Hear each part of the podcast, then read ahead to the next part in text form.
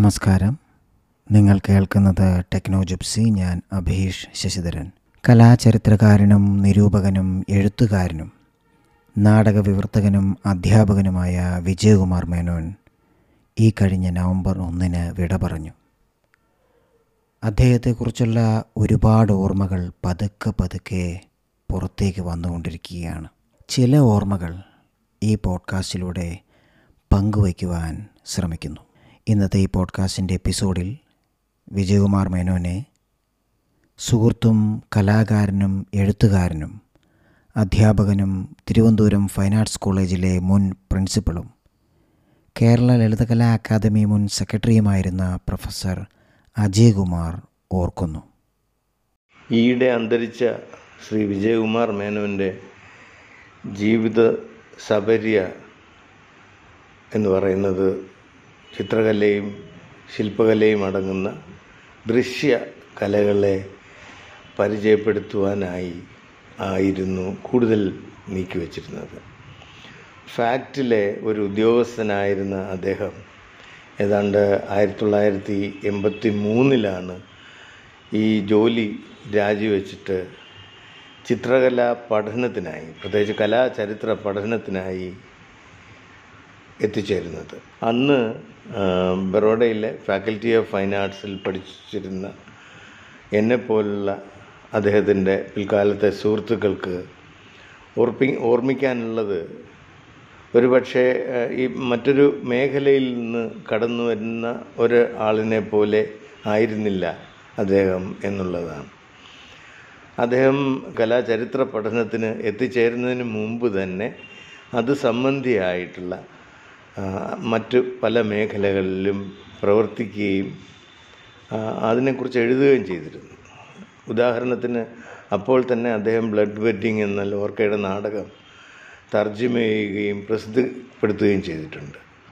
ഇതോടൊപ്പം തന്നെ ചേയേഴ്സ് തുടങ്ങിയിട്ടുള്ള നാടകങ്ങളും അദ്ദേഹം പരിഭാഷപ്പെടുത്തി കഴിഞ്ഞിരുന്നു. കൊച്ചിയിലുള്ള കലാപീഠത്തിൽ അക്കാലത്ത് വളരെ സജീവമായിരുന്ന കലാപീഠത്തിൽ ദൈനംദിന പ്രവർത്തനങ്ങളിലും അദ്ദേഹം ഏർപ്പെട്ടിരുന്നു. അങ്ങനെ അന്ന് ആ സ്ഥാപനത്തിന്റെ നേതൃത്വത്തിലുണ്ടായിരുന്ന ശ്രീ കലാധരനാണ് അദ്ദേഹത്തിനോട് ഈ കലാ ചരിത്ര പഠനത്തിനായി എന്തുകൊണ്ട് പോ പോയിക്കൂടാ എന്നുള്ള ഒരു ആഗ്രഹം പ്രകടിപ്പിക്കുന്നത്. അതനുസരിച്ച് അദ്ദേഹം ആദ്യം വരികയും ഫാക്ടറിയിലെ ജോലി രാജിവെക്കാൻ മറ്റു പല ആരോഗ്യകരമായിട്ടുള്ള കാരണങ്ങളും അദ്ദേഹത്തിനുണ്ടായിരുന്നു. പ്രത്യേകിച്ച് കൊച്ചിയിൽ താമസകാലത്ത് അദ്ദേഹത്തിനുണ്ടായ വിഷലിപ്തമായിട്ടുള്ള വായു ശ്വസിക്കുന്നത് അദ്ദേഹത്തിന് ഒരു ശ്വാസകോശ തടസ്സങ്ങൾ സൃഷ്ടിക്കുകയുണ്ടായി. തിരിച്ച് ബറോഡയിൽ വന്നപ്പോഴും ഏകദേശം അതുപോലെ ഒരു പൊല്യൂട്ടഡ് ആയിട്ടുള്ള ഒരു വ്യാവസായിക നഗരം എന്നുള്ള നിലയിൽ അദ്ദേഹത്തിന് ബുദ്ധിമുട്ടുണ്ടായിരുന്നു.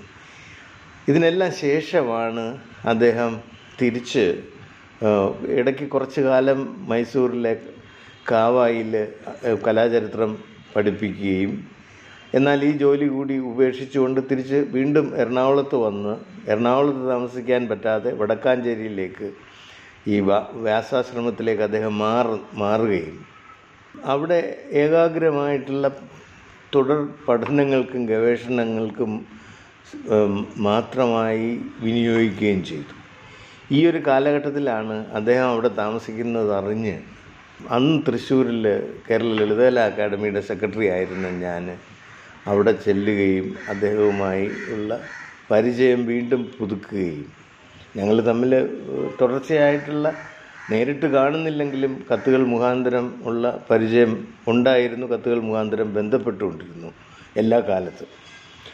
അപ്പോൾ ആ സമയത്ത് അദ്ദേഹം ഈ ഒറ്റയ്ക്ക് അവിടെ ഇങ്ങനെ കഴിയുകയും എന്നാൽ പിന്നീട് തൃശ്ശൂർ പട്ടണത്തിലേക്ക് വരികയും അക്കാഡമിയുടെ പ്രവർത്തനങ്ങളിൽ ബന്ധപ്പെടുകയും ചെയ്തു.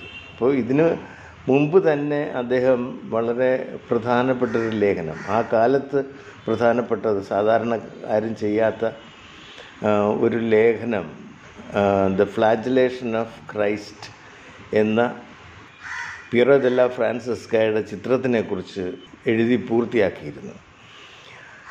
അതിനുശേഷം ആണ് അക്കാഡമിയുടെ പ്രവർത്തനങ്ങളിൽ പങ്കെടുക്കുമ്പോൾ വളരെ നേരം ചർച്ച ചെയ്ത് തീരുമാനിച്ച് ചില പ്രസംഗങ്ങൾ പ്രഭാഷണങ്ങൾ നടത്താനുള്ള ഒരു പദ്ധതി ഞങ്ങൾ ആവിഷ്കരിച്ചു.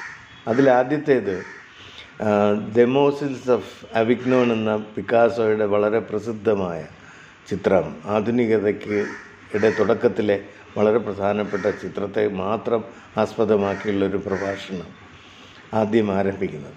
അപ്പോൾ അതിനുശേഷം അദ്ദേഹം ഒരു പ്രഭാഷകനായി എനിക്ക് തോന്നുന്നത് വളരെ കൂടുതൽ ജനകീയമായിട്ടുള്ള വേദികളിലേക്ക് പൊതുവേദികളിലേക്ക് പ്രത്യക്ഷപ്പെടുകയും പിന്നീടുള്ള ചരിത്രം എല്ലാവർക്കും അറിയാവുന്നതാണ്. ഏതാണ്ട് എറണാകുളം തൃശ്ശൂർ ജില്ലകളിലെ കലാസ്ഥാപനങ്ങളിലും അതോടൊപ്പം തന്നെ സാധാരണ വിദ്യാലയങ്ങളിലുമൊക്കെ സ്ഥിരം ആയി കാണപ്പെടുന്ന ഒരു പ്രഭാഷകനായി അദ്ദേഹം മാറി. അതോടൊപ്പം തന്നെ അനേകം ചെറിയ മാസികകളിൽ അദ്ദേഹം ലേഖനങ്ങൾ എഴുതി തുടങ്ങി. അങ്ങനെ ചിത്രകലയെക്കുറിച്ചുള്ള ചർച്ചകൾ പൊതുവേദികളിലേക്ക് കൊണ്ടുവരുന്നതിൽ ഒരു സ്പോക്സ്മാൻ എന്നുള്ള നിലയിൽ അദ്ദേഹം പ്രധാനപ്പെട്ട പങ്ക് വഹിച്ചു. ഇതോടൊപ്പം തന്നെ അദ്ദേഹം അദ്ദേഹത്തിന്റെ താമസിക്കുന്ന സ്ഥലത്തിനടുത്തുള്ള ഗുരുവായൂരിലുണ്ടായിരുന്ന മ്യൂറൽ സ്കൂളിൽ അദ്ദേഹം ഒരു അനൗദ്യോഗികമായ ഒരു അധ്യാപകനായിട്ട് മാറുന്നുണ്ട്. അപ്പോൾ ഇങ്ങനെ പല സ്ഥാപനങ്ങളിലും അനൗദ്യോഗിക അധ്യാപകനായി പ്രവർത്തിക്കുകയും അതോടൊപ്പം ഒരു മുഴുവൻ സമയ കലാചരിത്ര കലാനിരൂപണ രംഗത്ത് സജീവമാവുകയും ചെയ്ത ഒരു പത്ത് മുപ്പത് വർഷത്തെ അദ്ദേഹത്തിന്റെ ജീവിതം ഏതാണ്ട് കഴിഞ്ഞ ആഴ്ചയോടുകൂടി അനവര അനോരോ അനാരോഗ്യകരമായിട്ടുള്ള കാരണങ്ങളാൽ. ഒരുപക്ഷെ അദ്ദേഹത്തിന് നേരത്തെ ഉണ്ടായിരുന്ന ആരോഗ്യ ബുദ്ധിമുട്ടുകൾ ഒക്കെ തന്നെ ഭാഗമായി ഉണ്ടായ അനവര അനവരാഗ്യത്തിൽ നിന്ന്. ഫലമായി ഉണ്ടായ ഒരു അകാലമായിട്ടുള്ള ഒരു ചരമമാണ്. അത് മറ്റു പലരും പ്രതീക്ഷിച്ചിരുന്നത് എന്നതുമാണ് അദ്ദേഹത്തിന്റെ സുഹൃത്തുക്കൾക്കെല്ലാം ഇതറിയുകയും ചെയ്യാം. എന്നിരുന്നാലും അദ്ദേഹം ഏതാണ്ട് ജീവിതത്തിന്റെ ഏറ്റവും അവസാന കാലഘട്ടം വരെ അദ്ദേഹം സജീവമായിരുന്നു. ചിത്രകലയെയും ശില്പകലയെയും മറ്റ് ദൃശ്യകലയെയും അതിന്റെ ലാവണ്യശാസ്ത്രത്തെയും കുറിച്ച് നിരന്തരമായി എഴുതുകയും സംസാരിക്കുകയും പ്രഭാഷണം നൽകി കൊടുക്കുകയും ചെയ്തുകൊണ്ടിരുന്നു. അങ്ങനെ വളരെ അർപ്പിതമായിട്ടുള്ള ഏറ്റവും പ്രതിബദ്ധമായി കലകളെ സമീപിച്ച ഒരു ചിന്തകന്റെ വിടവാങ്ങലാണ് ഇപ്പോൾ സംഭവിച്ചിരിക്കുന്നത്. നന്ദി പ്രൊഫസർ അജയകുമാർ. ഈ എപ്പിസോഡ് ഇവിടെ അവസാനിക്കുന്നു. വിജയകുമാർ മാഷിനെ ഓർക്കുന്ന മറ്റൊരു എപ്പിസോഡുമായി വീണ്ടും കൂടാം.